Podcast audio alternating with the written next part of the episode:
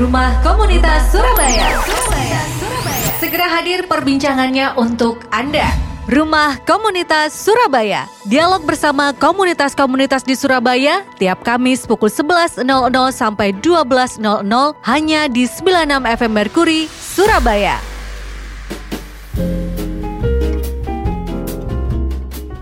Sembilan FM Merkuri Info Aktual Lagu Hit. Selamat uh, pagi jelang siang ya. 11 lewat 6 menit. Sekarang saatnya untuk uh, saya menemani Anda di perjalanan Rumah Komunitas Surabaya dan hari ini agak berbeda sahabat Merkuri karena inilah sebuah cita-cita yang uh, sebenarnya bukan cuma Merkuri tapi teman-teman komunitas juga harapkan sebuah bentuk dari uh, kolaborasi antar teman-teman sendiri untuk kemudian ikut mewarnai uh, perkembangan kota ini menuju ke arah yang jauh lebih baik ya. Ada ada tiga teman dari tiga komunitas yang berbeda ya. Ya benar ya tiga komunitas yang berbeda ya. Uh, harus berbeda jadi mau nggak mau suka nggak suka harus berbeda begitu ya. Dan uh, yang pertama sekali itu ada uh, Diana, Diana, Diana, okay. Diana, Diana. Halo Diana. Selamat siang. Ya, selamat siang. Badi dari uh, Masyarakat, Masyarakat Tangguh, Tangguh Indonesia. Indonesia. Oke, okay. kemudian yang berikutnya yang sudah uh, apa namanya sangat kita kenal juga ada Mas Indra. Halo Mas Indra. Halo, halo. Apa kabar Mas Indra? Alhamdulillah. Alhamdulillah ya. Kalau Mas Indra ini dari mana ini? Uh, saya mewakili teman-teman subcyclist. Subcyclist ya.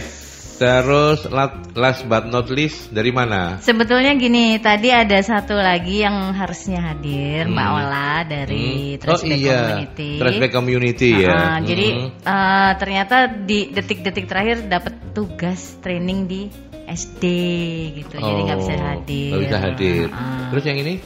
Kalau ini biasa, ini kan host. Saya Miza, rakyat jelita. Oh. Bukan jelata ya, jelita. Ya, jelita. Kenapa gak rata jelantah gitu loh? Sorry ya. Iya iya iya iya.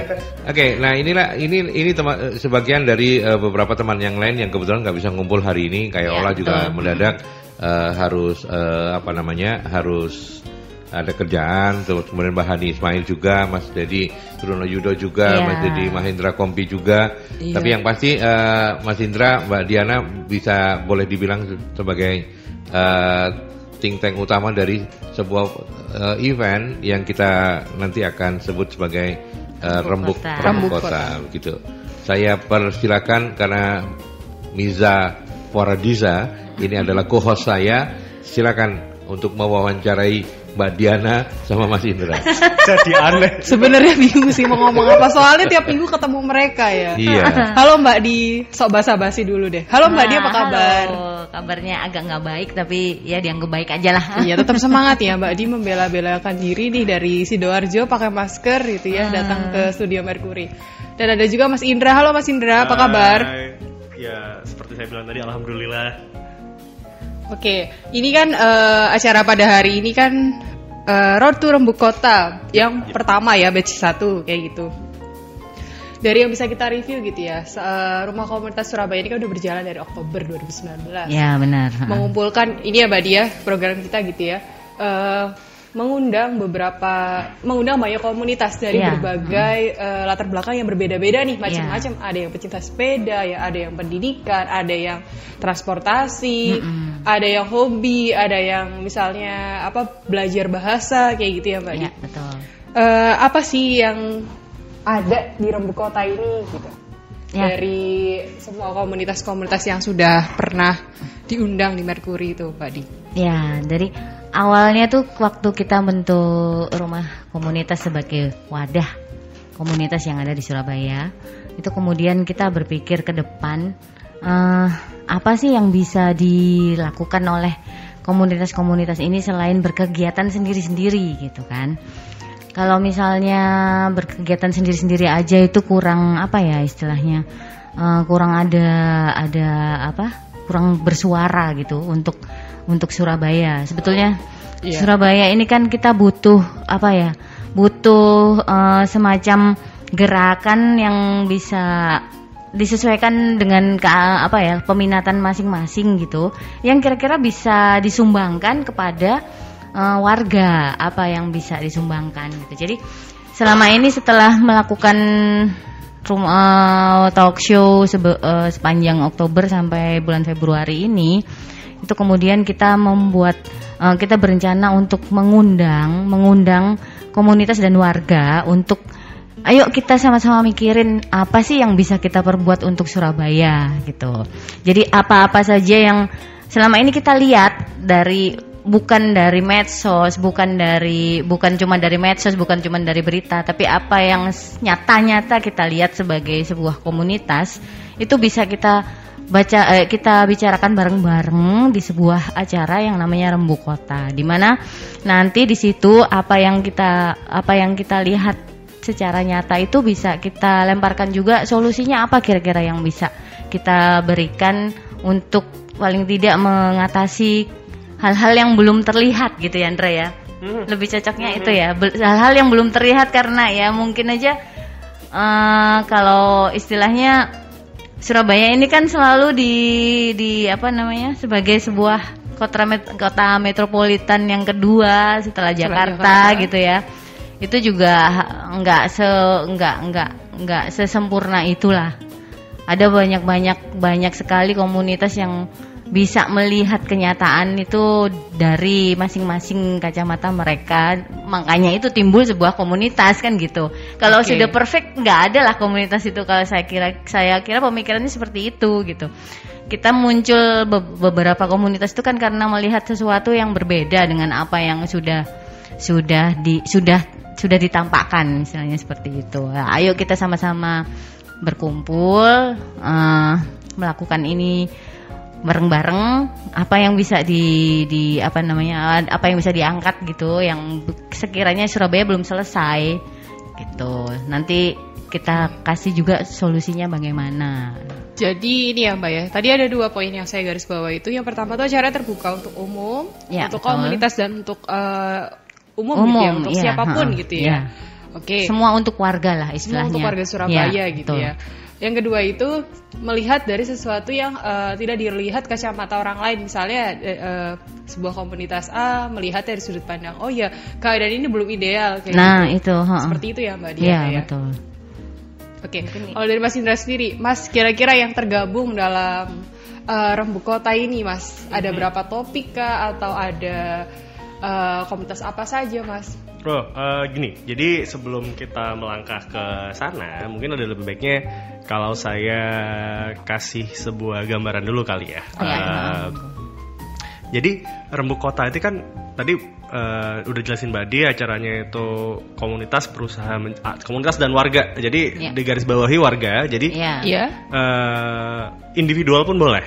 Jadi okay, kamu kamu punya kamu punya ide, gagasan, solusi apa pun untuk Surabaya atau punya sudut pandang mungkin kritik juga monggo lah gitu kan. Iya. Iya. Kita dengerin bareng-bareng karena kota ini kan sebenarnya bukan hanya Nun Sewu, bukan hanya Burisma. Oke. Okay, kota iya. ini adalah Mbak Diana, kota ini adalah Mas Aldi, kota ini adalah Cak Kartolo, kota ini adalah Indra, kota ini adalah Miza. Kita semuanya adalah Surabaya gitu loh. Kita yeah, ini adalah betul. Surabaya itu warganya. Iya. Surabaya eh, kalau apa eh, niru kata-katanya Bapak Odin gitu kan bapaknya Thor gitu.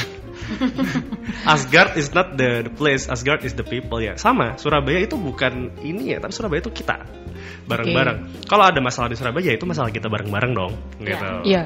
Nah, Rembu Kota ini ada untuk kemudian satu uh, meng mengumpulkan sudut pandangnya warga. Sebenarnya uh, masalah Surabaya ini apa aja sih? Terus yang, belum, yang belum terselesaikan. Yang belum terselesaikan okay. lah, yang, yang belum terselesaikan, ya. yang mungkin uh, tidak sempat terselesaikan. Yeah. Nanti uh, warga silahkan nanti datang, ayo kita ngobrol. Kira-kira apa? Kira-kira warga mampu berbuat apa? Jadi tidak sekedar gagasan. Harapannya selepas acara ada sebuah tindakan, tindakan dari warga nyata, gitu ya? nyata ya? dari warga sendiri. Jadi uh, uh, outputnya adalah semoga warga berdaya. Gitu. Iya betul, itu namanya partisipatif. Partisipatif. Lah, ya. Nah kalau yang terlibat sendiri nanti kurang lebih di rembuk kota yang pertama ini ada tiga tema nantinya, eh, tiga panel. Kalau saya nyebutnya tiga panel, itu yang pertama kita akan membahas aksesibilitas dan mobilitas. Otomatis uh, mungkin kalau agak asing kita membahas transportasi di situ. Yeah. Transportasi. Sederhananya kita membahas transportasi, hmm. terus Aksi, sorry mas aksesibilitas dan, dan mobilitas. mobilitas. Uh, hmm. Terus uh, ada kan ada membahas soal ketahanan kota juga dengan teman uh, nah, terhadap bencana. Mungkin mbak Kalau Diana. saya lebih ke kita kita kayaknya terlalu terlalu selama ini memang terlalu loncat ke depan tuh masalah ketahanan kota. Iya. Karena Gimana gini, bagi? ternyata setelah saya flashback setahun dua tahun kemarin gitu. Uh, sebelum menuju ke ketahanan kita harus tahu dulu kerentanannya di mana gitu. Oh. Oke. Okay. Nah, itu jadi mungkin nanti yang kita lebih akan bahas ke situ, kerentanan dari kota ini nih apa sih sebetulnya kerentanannya gitu. Kalau menuju ke ketangguhan kalau kita belum tahu kerentanan kita itu di sebelah mana ya udah kayak semacam apa namanya? Uh, kita orang dapat ini aja dapat flyer gitu baca oh ternyata kalau ini harus gini ini harus gini tapi kita nggak tahu apakah kita rentan atau enggak gitu loh jadi yeah. itu nanti mungkin yang dari MTI lebih ke arah bagaimana mengenali kerentanan gitu. Itu juga mungkin yang menginspirasi kenapa MTI itu hadir gitu ya Mbak ya? Iya. Oh, ya. ya selama ini nih kita dat datangnya memang anu ya kalau komunitas itu kan fleksibel gitu kan. Maksudnya mm. kita punya roadmap. Iya. Kita punya roadmap ke depan. Tapi ternyata setelah dalam perjalanan di mana hal-hal gitu ya. kita menemukan hal-hal oh ternyata ini terlalu jauh nggak bisa sekarang seperti ini apa okay. di mana kita harus cari lagi mundur ke belakang beberapa langkah gitu mm -hmm. untuk mencari seperti yang katanya Mbak Anita Wahid kita sedang berdiri di mana iya. itu itu tujuan jadi kita ke mana saat nah, ini posisi kita posisi kita di mana gitu ternyata yeah. kita nggak bisa ngomongin ketangguhan atau ketahanan kalau kita belum tahu kerentanan gitu oke okay. Kalau Mas Indra sendiri, Mas ya. tadi yang aksesibilitas mm -hmm. mobilitas boleh dijelasin Mas kira-kira gimana tuh? Uh, sederhananya teman-teman kalau melihat Surabaya sekarang uh, jalanan kota deh kita tuh hidup di jalan loh sebenarnya. Kita iya, banyak waktu di uh, banyak waktu kita lebih lebih banyak habis di jalan daripada habis di kantor atau habis di habis di rumah bahkan di rumah kita istirahat tidur iya. main. Di kantor kita bekerja. Hidup kita itu di jalan. Oke kalau teman-teman perhatikan jalanan kota Surabaya uh, saat saya ngomong soal aksesibilitas dan mobilitas, uh, uh, mungkin akan ada yang berpendapat berbeda. Tapi buat saya aksesibilitas dan mobilitas di Surabaya itu hak warganya belum terpenuhi. Sederhananya, Kenapa tuh mas? Sederhananya nih, kalau teman-teman lagi iseng jalan-jalan di kota, jalan-jalan pakai kaki ya, jangan jalan-jalan pakai yeah. mobil gitu. Okay. Coba Beda aja di beberapa, di beberapa zebra cross. Yang terjadi adalah kita harus Nah, nyebrang nih, nyalain tetot-tetot tuh ya. Yeah. Kalau yeah. orang tetot-tetot nyebrang, tet. Apa yang terjadi di ujung jalan? Kita tidak menemukan akses. Dalam maksud akses, anggaplah ini jalan raya Darmo. Oke, okay, iya. Anggaplah yeah. jalan raya Darmo ya, meskipun itu termasuk yang desainnya benar sih. Uh, lampu merah Alfalah. Oke, okay, ya. Nah, paham ya? Kita mau nyebrang ke arah uh, eh, KBS. Berarti lewat berapa jalan tuh? Satu, dua, tiga, empat. Tiga, empat kali seberang. Empat kali nyebrang. Iya. Nah, di beberapa jalan kita uh, di di situ kita bisa enak nih akses oh dari trotoar satu eh, dari zebra cross satu ke zebra cross dua enak ada ada selah jalannya gitu di di, iya. di pulau jalan itu ada ada apa ya ada jalurnya lah iya. bahkan untuk bawa sepeda juga bisa tapi di banyak trotoar lain yang yang ada apa kita harus muter dulu ke ujung jalan atau melewati jalan raya untuk kemudian baru masuk ke jalan berikutnya dan itu berbahaya. Itu sesederhana itu aja udah masalah aksesibilitas, udah terganggu loh. Okay. Itu untuk yang normal aja terganggu ya. Normal aja terganggu. Yang yang berkebutuhan khusus, ya. yang yang yang istilahnya butuh kursi roda deh. Dia mau naikin gini nggak mungkin otomatis dia harus jalan. Kalau lagi jalanan rame, nah itu berbahaya jelasnya. Padahal itu Surabaya adalah kota inklusif. Ah, nah, itu, itu, itu, itu salah ironi. satu dari itu ya. Itu adalah salah satu dari apa yeah. yang nggak kelihatan gitu. Betul. Mungkin okay. kita memang dapat itu, dapat apa namanya, dapat prestasi itu. Cuman mm -hmm. saya nggak tahu penilaiannya dari mana gitu. Karena ternyata setelah dijalani sendiri, dijalani sendiri loh kan yep. ini. Ya, oleh komunitas yang ada hubungannya dengan itu juga. Ya ternyata masih belum inklusif banget gitu. Jauh. Ya, mungkin Gini ya Mas Indra, uh, buat saya gitu, saya buat orang normal kayak gitu ya, mhm. jalan dengan kondisi seperti itu it's okay gitu, muter misalnya gitu. Tapi untuk orang yang berkebutuhan khusus tadi ya dia susah gitu kan, jadi ya, ya yeah. benar-benar yang mhm. tidak tercapai tadi itu Yeah. Justru seharusnya buat kamu yang normal pun it's not okay. kamu harus itu kamu menantang bahaya loh kamu oh nggak nggak bahaya kok itu saat itu kalau kemudian okay. terjadi hal-hal yang tidak diinginkan kita tidak berharap memang cuma yeah. Sebenarnya itu pun it's not okay buat yang normal yang jangan normal ya yang able lah kan kita ngomongnya disable dan able, gitu yeah belum lagi kalau kita ngobrolin jalan eh, jalan-jalan di Pegirian, di daerah uh, Sidotopo. Nah, itu. saya mainnya kurang jauh itu, itu. ada ketintang. Ah, ketintang tahu. Ketintang deket-deket aja kita masih su, su, apa suka menemukan hak untuk kita bermobilitas dan akses itu susah gitu. Oke. Okay. Yeah yeah, sederhana yeah. banget. Jadi pola pikirnya adalah nanti di uh, panel yang membahas hak aksesibilitas dan mobilitas yang akan menghadirkan teman-teman Transport for Surabaya dan juga teman-teman pesepeda, kita akan membahas itu. Akses kita gimana sih selama ini untuk masuk ke sebuah tempat, untuk menuju ke sebuah tempat, mobilitas kita, mobilitas kita sudah nyaman belum? Dan itu otomatis ngobrolnya bakal soal kemacetan, soal fasilitas transportasi, soal gitu ya. transportasi publik. Ya, Jadi nanti akan seperti itu. Kalau di kerentanan, sisi kerentanan itu kan kita sebetulnya sudah sudah punya satu satu dua nih. Iya, saat Surabaya, ya, Surabaya ya. Itu untuk menunjukkan ketangguhan kotanya. Tapi untuk kerentanannya itu menunjuk nanti arahnya ke uh, prioritas prioritas pe, uh, prioritas penanganan karena kalau kita bener-bener rentan, oke okay lah mau minta tolong 112 itu oke, okay. itu yeah. memang sudah prioritas karena kita menang bener-bener rentan. Tetapi untuk hal-hal yang sebetulnya kita tidak rentan di situ seharusnya ya nggak usah minta tolong 112 gitu loh. Iya. Nah, itu Soalnya makanya kita selesaikan sendiri Itu ternyata gitu, karena sekitar, ya. Nah, itu karena ternyata karena itu.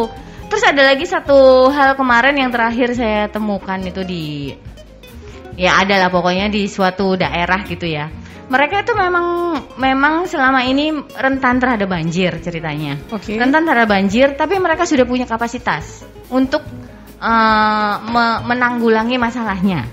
Berarti sudah mampu ya mengatasi mampu, itu, uh, gitu mengatasi. Ya? Sampai pada suatu titik di mana uh, sudah terlampaui kapasitasnya gitu loh. Itu okay. malah nggak berani nelpon 112. Kenapa, Badi?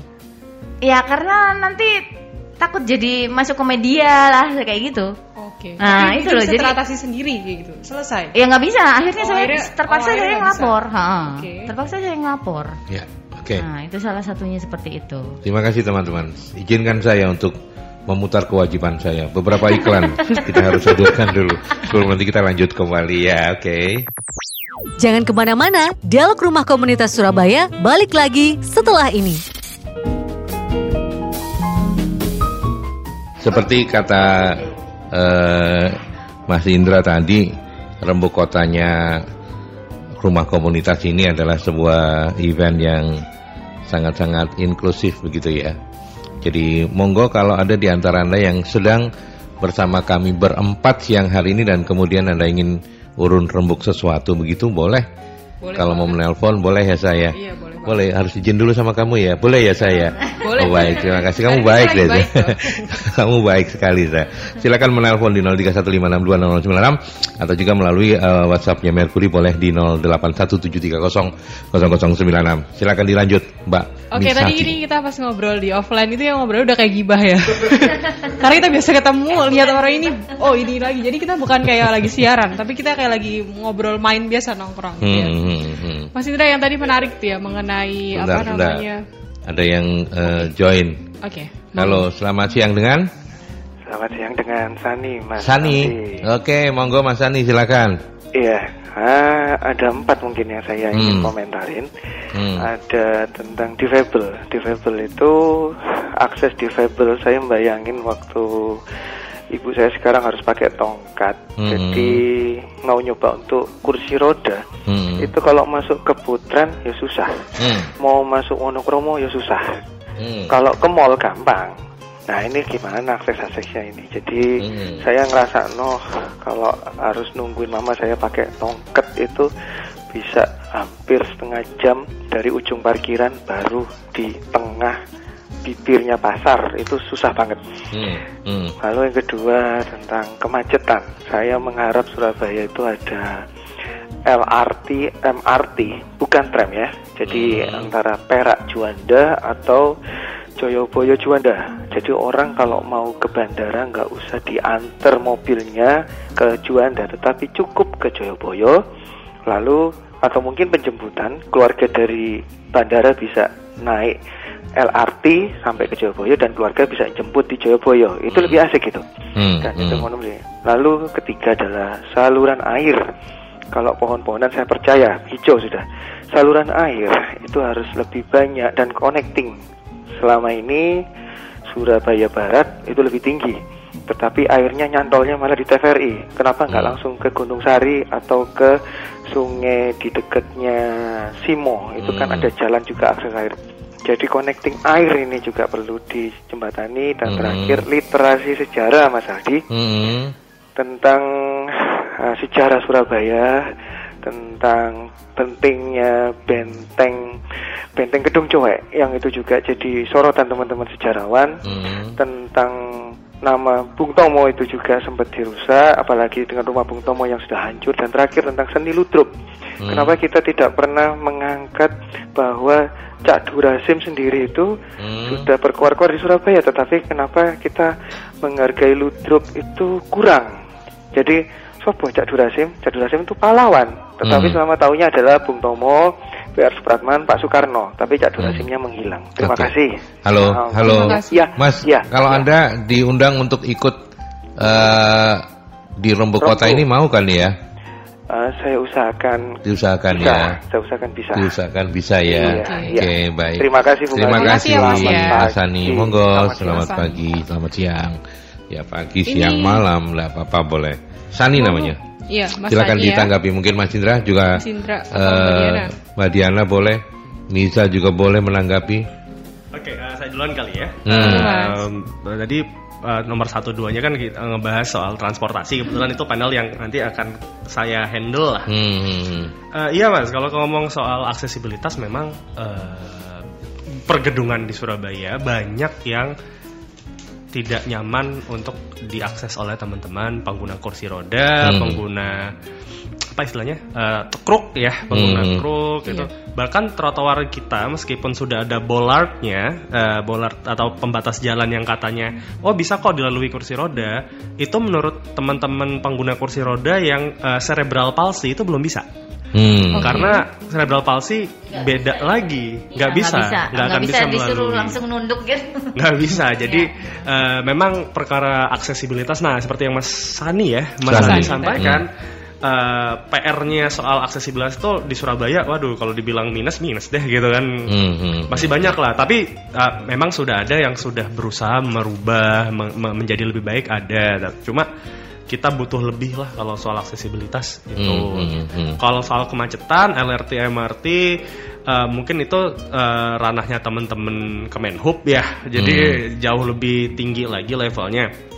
Cuma kalau dari saya pribadi semoga nanti saat di rembuk kota hmm. ada sebuah solusi yang lebih down to earth hmm. yang lebih real juga lebih real lebih bisa dikerjakan bersama yeah. yang yang apa ya yang yang yang nggak harus nunggu puluhan tahun gitu loh. Jakarta aja hmm. nunggu MRT itu berapa puluh tahun gitu loh. Iya. Hmm. Tuh, kurang lebih itu mungkin yang selanjutnya Mbak Di bisa jawab saluran air. Waduh, kalau saluran air itu memang dari awalnya ya karena gini. Kota metropolitan itu sebetulnya per permasalahannya kan uh, tentang ini ya kembali lagi regulasi. Hmm. Lalu yang kedua kita punya master plan tapi ternyata pertumbuhan penduduk jauh lebih cepat, cepat. daripada master plannya itu gitu. Hmm. Udah beberapa beberapa waktu yang lalu juga saya udah pernah cerita-cerita di sesama, di grup saya sama-sama apa dan sipil itu tentang saya sendiri lihat perkembangan perkembangan permukiman ya. Permukiman permukiman kalau di Surabaya kan larinya ke sudah ke tepi-tepi sekarang nih. Ke Surabaya Timur ke ini. Itu jauh lebih cepat daripada regulasi yang yang yang seharusnya ada gitu. Ya, salah satu salah satunya itu ketika kita punya master plan tapi kemudian hmm uh, sampai di tidak tidak sampai di bawah gitu nggak sampai ke akar rumput ya sudah. Uh, untuk melakukan apa ya namanya? Untuk melakukan revisi atau itu tuh jauh lebih berat karena sudah udah terlanjur istilahnya kan seperti itu. Jadi mau nggak mau kalau ngomongin masalah saluran air ya harus dipetakan lagi semuanya. Hmm. gitu. Jadi saya juga berharap sih secara secara ini ya, secara apa namanya? Saya juga berharap secara pribadi bahwa uh, urusan-urusan seperti pem, apa master plan seperti itu tuh nggak nggak nggak apa nggak bisa disepelekan lagi sekarang gitu. Apalagi harus integra uh, harus integrasi dengan dengan apa yang sudah kita lakukan gitu karena seperti kita tahu sekarang uh, apa ya untuk pengembangan pengembangan di di Surabaya ini kan sudah mulai uh, diberikan otonomi ya ke kepada kelurahan kecamatan itu sekarang udah ada dananya sendiri. Hmm. dana desa itu nah ya. itu.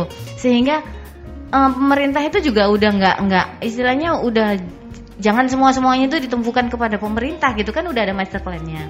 Uh, udah saatnya desa itu berdaya gitu ya, ya itu istilahnya seperti itu gitu. Jadi uh, dari mu tiap ada apa namanya musyawarah yang dari awal dari kelurahan, dari kecamatan. Ya. Nah, seperti itu tuh kan sekarang kita udah dikasih kebebasan untuk melakukan itu tadi pemilihan mana aja hal-hal yang seharusnya menjadi prioritas dalam uh, pengembangan itu gitu. Ja, dan yeah. tidak terlepas dari master plan awalnya gitu. Jadi sudah ada sebetulnya seperti itu. Jadi nggak boleh bang, uh, mengembangkan sendiri-sendiri itu udah nggak nggak nggak seperti itu. Hmm, Oke. Okay. Uh, eh, terus kemudian soal literasi sejarah dan uh, ludruk, nah, memang kalau, belum dipanelkan ya. ini nah, ya. Nah, kalau yang ludruk itu saya sendiri dapat sebetulnya ini bocoran dari ini dari visip hmm. karena udah kadang ini ada mbak mbak mbak mbak mbak, mbak Mimi, Mimi. teman saya hmm. di visip itu sedang mengembangkan itu mas kayaknya hmm, jadi hmm, hmm. Uh, nanti kita akan banyak-banyak apa ya istilahnya menggunakan sistem seperti itu tuh sebagai salah satu pilihan storytelling ya. Hmm. Storytelling hmm. itu bisa semuanya loh, bisa dalam hal kebencanaan juga, yeah. bisa dalam yeah. hal transportasi, Betul. tapi dikemas sedemikian lupa dengan cara itu tadi. Mungkin menarik nah. ini usulan buat teman-teman yang menggagas rembu kota, menarik juga untuk nanti menghadirkan si Mimi Lestari ya untuk uh, diundang supaya dia punya kesempatan paling tidak untuk mencuatkan sedikit soal ludruk kali ya kalau waktunya cukup ya saya nggak tahu apakah yeah. uh, memungkinkan bisa, atau bisa. enggak atau kalau enggak ya nanti kita hadirkan untuk siaran-siaran kita yeah. tapi itu soal soal literasi sejarah gimana Ndra literasi sejarah memang untuk lembu kota yang batch pertama ini belum ya uh, kayak untuk uh, ini adalah usulan baru nanti yeah. kita bisa iya. terima yeah. dan tampung jadi kalau emang kan sistemnya kota kan inklusif terbuka gitu yeah. ya, ya. ya. Hmm. tapi uh, untuk uh, karena ini pertama kali penyelenggaraan ya waktu itu kita yaudah tiga dulu aja tiga dulu supaya ya, lebar betul, gitu betul. ya betul.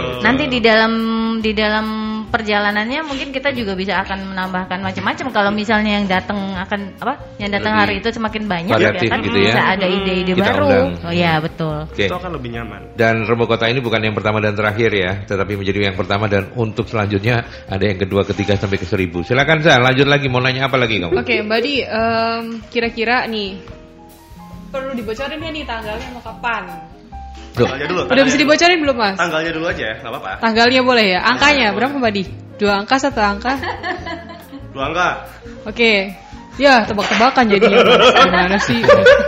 Jadi uh, kita akan melaksanakan Rembu kota pertama ini kapan? Maret ya? Hmm, April. April. Oh, sorry, ya, April. itu jadi bulannya juga dong sekali. ya udah. Dia udah Mas Aldi pintar jebak. iya. Pintar jebak. Ya kita akan okay. melakukan uh, Rembu kota pertama 18 April ya Mbak Dia. Ya, iya, ini tadi kemarin awalnya sih tanggal 28 Maret, ternyata hmm. tanggal 28 Maret itu adalah uh, Earth, Earth Hour. Hour gitu. Jadi pasti teman-teman di Oh iya satu lagi kita tadi belum ngomongin masalah yang tentang Mbak Ola ya. Olanya nggak nah, ada. Iya, enggak, tapi kan saya tadi titipin juga gitu. Oh ya udah, ada titipan. Untuk satu satu panel lainnya. panel lainnya itu adalah dari lingkungan. Jadi ada Mbak Ola sama Mbak Hani. Mereka akan kolaborasi bicara tentang lingkungan yang selama ini belum belum belum apa ya istilahnya belum banyak terjamah gitu kan. Ya. Uh, mungkin ada beberapa yang udah udah melakukan, cuman belum terintegrasi. Kembali lagi ke ini ya, kalau kita jalan sendiri-sendiri, gerak sendiri-sendiri tuh nggak ada ininya, nggak kurang greget gitu loh. Apa hasilnya itu nggak signifikan gitu. Hmm. Makanya kita ngomongin itu di Rembu Kota itu supaya banyak yang mau bergerak sesuai dengan itu tadi apa namanya kapasitasnya. Ke, nah itu tadi ke, kapasitas masing-masing dan yang yang penting itu kita sama-sama sebagai warga itu untuk apa ya sama-sama mikirin Surabaya gitu loh. Hmm. Enaknya ya apa gitu. Jadi kan nanti gitu. yang datang ke Rembu Kota itu mau kamu itu adalah seorang tukang beca, mau kamu mahasiswa, mau kamu pejabat publik wali kota Surabaya, kamu adalah uh, kepala dinas rakyat jelita rakyat iya oke okay. rakyat ini, jelita ini anu baru apa namanya golongan baru iya. ya, kamu datang di rembuk kota itu sebagai warga warga udah sebagai jadi semua warga. semua atribut walaupun nih mas ya mbak yeah. ya saya ini bukan warga Surabaya asli loh Oh, gitu. apa, po? Saya juga bukan warga Surabaya asli, tapi saya udah menghabiskan satu dekade lebih hidup saya di Surabaya. Oke, okay, saya gitu juga kan. dua hampir tiga dua tahun lebih di Surabaya. Nah, itu berarti warga Surabaya bukan asli namanya warga palsu dong. warga Surabaya yang datang ke Surabaya untuk hidup berkembang gitu kan. Iya, iya mengembangkan diri di Surabaya. Dari kurus jadi, jadi gemuk. Enggak, enggak cuman enggak cuman Bukan cuma fisiknya loh. Hmm, nggak cuma merasakan manfaat aja, yep. tapi juga berpikir tapi berkontribusi untuk, gitu ya mbak ya. Hmm. Dan ini juga ya apa namanya karena rembu kotanya jadi saya tuh mikir gitu loh, oh iya ya apa ya apa yang bisa saya berikan ke Surabaya gitu. Nah, jadi kan jangan cuma kita menuntut apa yang Surabaya bisa berikan ke kita kan, nah, kayak gitu ya mbak Di. Itu kayak siapa ya? itu quotesnya Presiden Amerika kalau nggak salah. Jangan ini apa yang negara beri ke kamu gitu iya, ya. Iya. Tapi apa yang kamu bisa berikan untuk negara. Iya. iya. Saya gitu. percaya kalau Pemkot dan pemerintah itu sudah uh, apa namanya berbuat banyak gitu kan. Tinggal hmm. sekarang kita sebagai warga masuk diem aja gitu loh. Ayo dong kita sama-sama bantu. Dan menjadi bagian dari yang merawat dan apa ya berpartisipasi dalam program-program pemerintah gitu ya, Mbak Iya, betul. Gitu ya Mas Indra? Sepakat. Oke. Okay. Ini kita nggak kayak ini ya on air memang kita ngobrol biasa aja. Gibah ini. Ya, Gibahin makanya, permasalahan Surabaya ya mas. Makanya saya biarin aja. Terus sah, apa lagi sah? Kalau lingkungan nih Badi yang dibahas iya, apalagi kira-kira Badi? Iya, kasihan. salah satunya yang jadi masalah itu kan gitu ya. Kita ngomongin sama plastik segala macam tapi pada pada akhirnya di di apa namanya di permukiman sendiri itu nggak ada bedanya gitu ngangkutnya bareng semua bawanya bareng semua ke mana ke tempat-tempat TPA gitu. Jadi ya setengah-setengah gitu loh. Belum belum sampai sesuatu yang bisa sampai di akarnya gitu permasalahannya diselesaikan. Itu aja sih salah satu yang paling gampang. Yang paling kita lihat kita milah-milah sampah tapi akhir ujung-ujungnya ya ketemu juga gitu. Menjadi satu itu dan konsep acara kita nantinya rembu kota ini kayak gimana? Ah, ini ya no plastik bawa tumbler gitu apalagi oh iya dong. Oh, iya dong iya, dong. iya. kamu nggak ada kita tidak menyediakan apa-apa kecuali kenangan aye, aye. kita menyediakannya makanan tanpa plastik. Kita juga menyediakan galon buat teman-teman okay. yang mau ngisi air. Uh, Nanti dari kita panel transportasi juga ada sedikit challenge. Jadi untuk yang mau masuk ke panel kita tidak boleh menggunakan kendaraan bermotor pribadi. Kamu boleh datang naik bis, kamu boleh datang naik apa, tapi kalau kamu naik uh, motor mobil, kamu duduk di luar ya. Gitu. Karena boleh naik ojol nggak? oh, coba.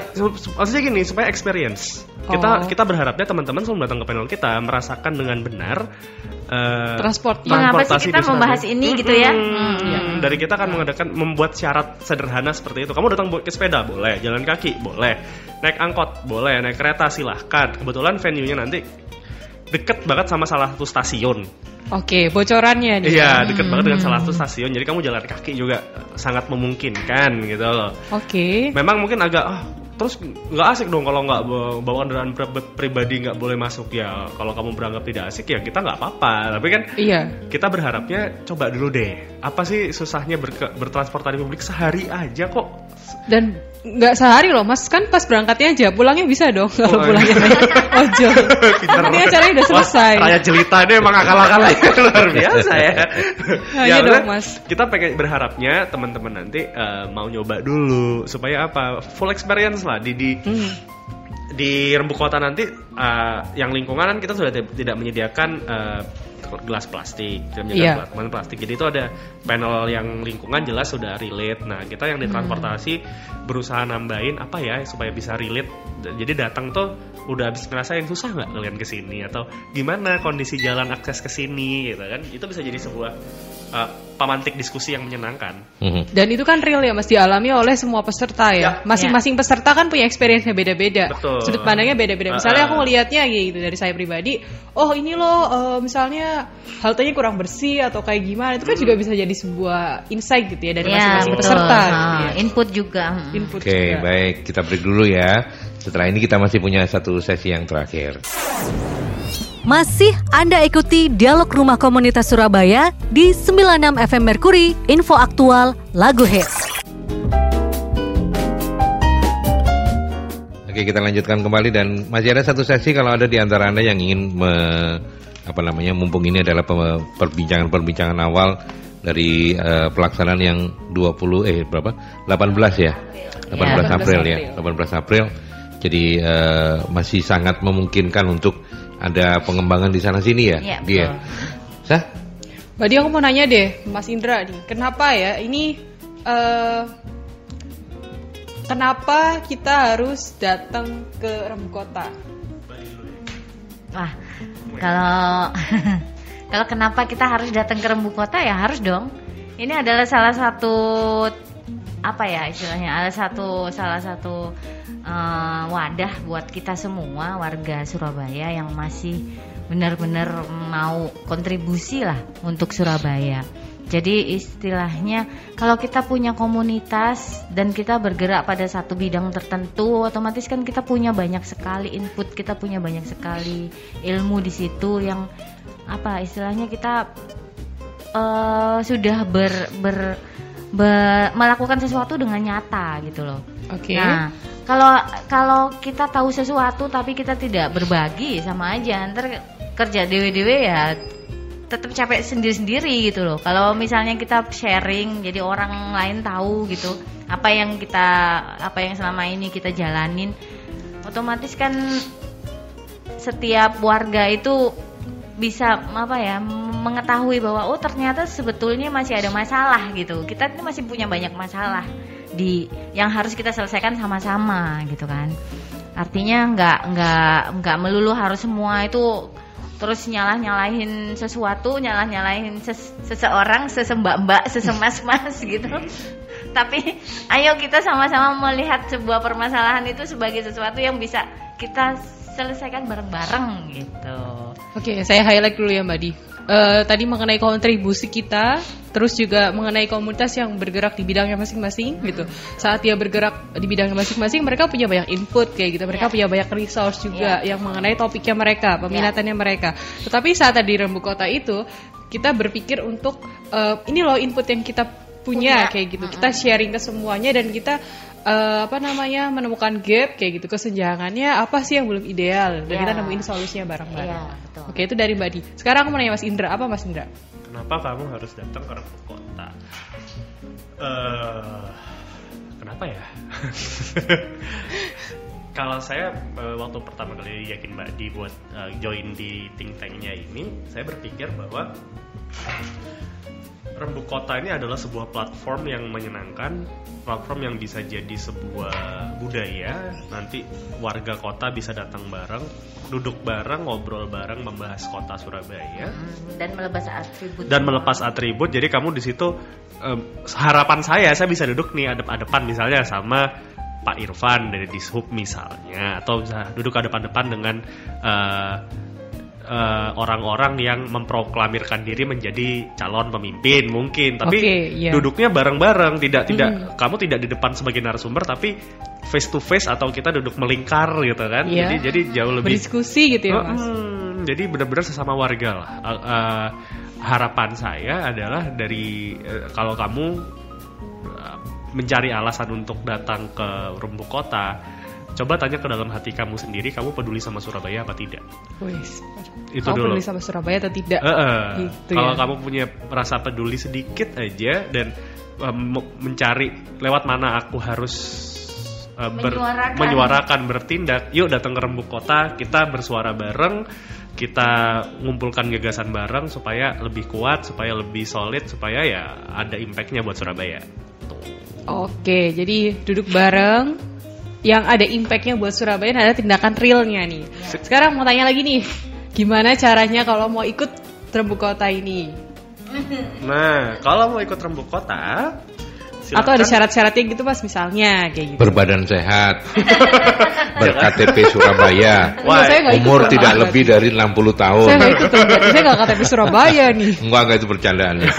Ayo Dra, silakan Dra. Silakan, nanti ditunggu aja. Mungkin akan ada pengumuman dalam waktu yang dalam tempo yang sesingkat-singkatnya. Iya, oke. Okay. Pinjam katanya Bung Karno. Ya. Silakan cek di rumah komunitas Surabaya Instagramnya ya. Iya.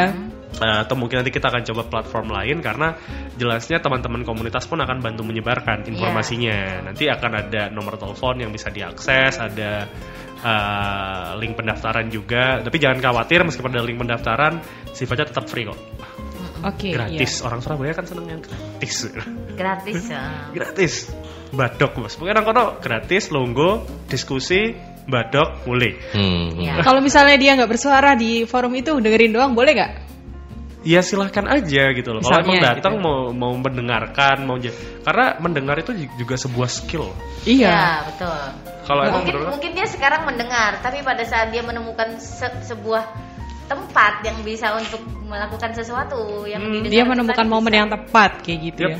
Jadi coba jangan cuma datang uh, toleh kanan kiri terus pulang ya jangan. Iya, jangan gitu sampai loh. masuk keluar eh masuk telinga kanan keluar telinga kiri gitu. Semoga ada yang nyangkut ya Mas ya di tengah-tengah hmm. ya.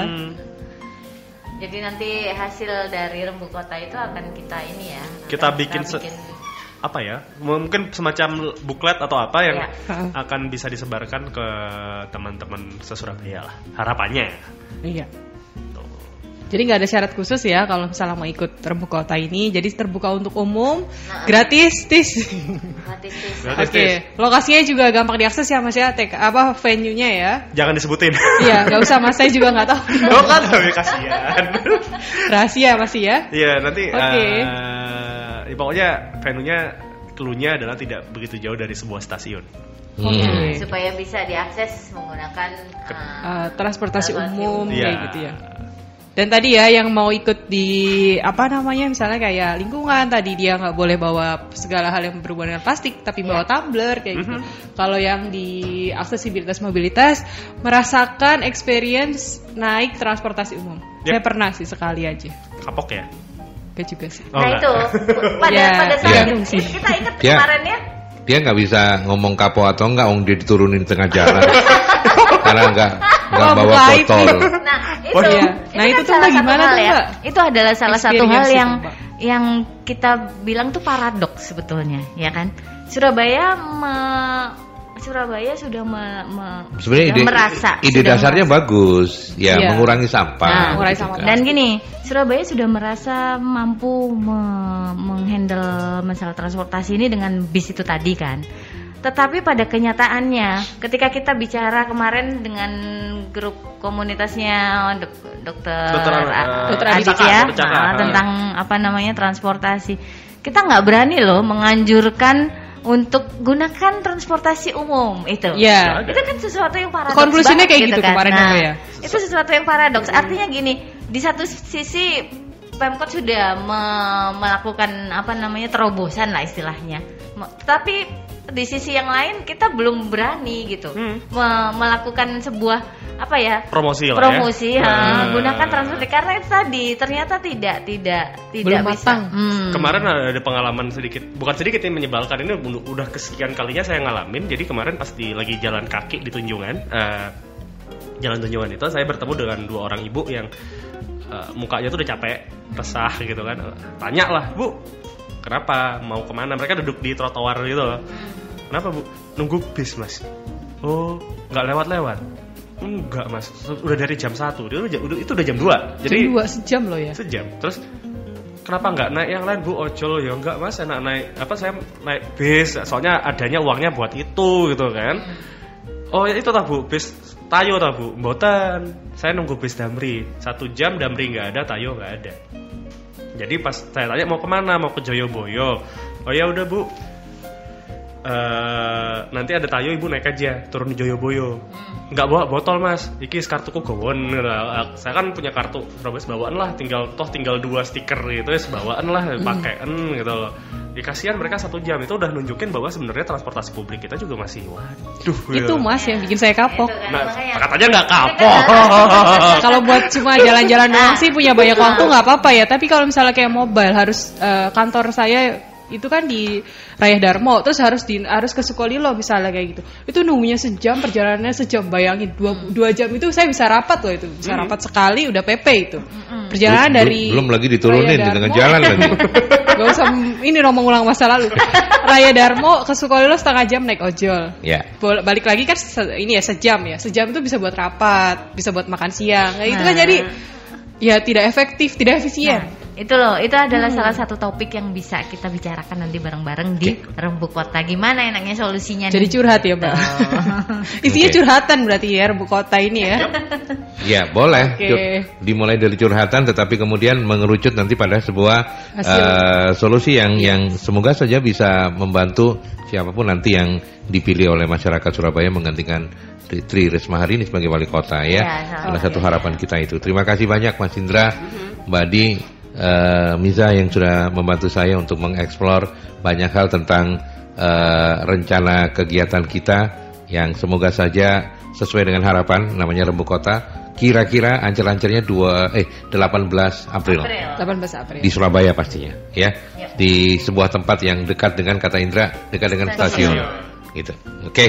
Kita ketemu lagi di uh, Rumah Komunitas Surabaya. Rumah Komunitas Surabaya minggu, minggu depan, depan. dengan teman-teman komunitas. Dan kalau untuk yang ngobrol soal Rembu Kota ini tinggal nanti ditunggu saja kami juga akan hadir kembali untuk mengabarkan perkembangan-perkembangannya. Iya, jangan gitu ya? lupa ya? follow Instagram @rumahkomunitas_surabaya. @rumahkomunitas Surabaya ya. Udah okay. udah boleh di-follow ya sekarang ya. Boleh banget. Boleh banget ya. Oke. Okay. Surabaya. Oke. Okay. Baik, sahabat Merkuri, saya masih akan terus melanjutkan uh, perjalanan lintas kota untuk Anda tapi saya cukup, cukupkan di sini untuk uh, rumah komunitas ini. Kita ketemu lagi di rumah komunitas Surabaya minggu depan. Baru saja Anda dengarkan perbincangan bersama komunitas-komunitas di Surabaya dalam program Rumah Komunitas Surabaya. Sampai berjumpa di perbincangan selanjutnya.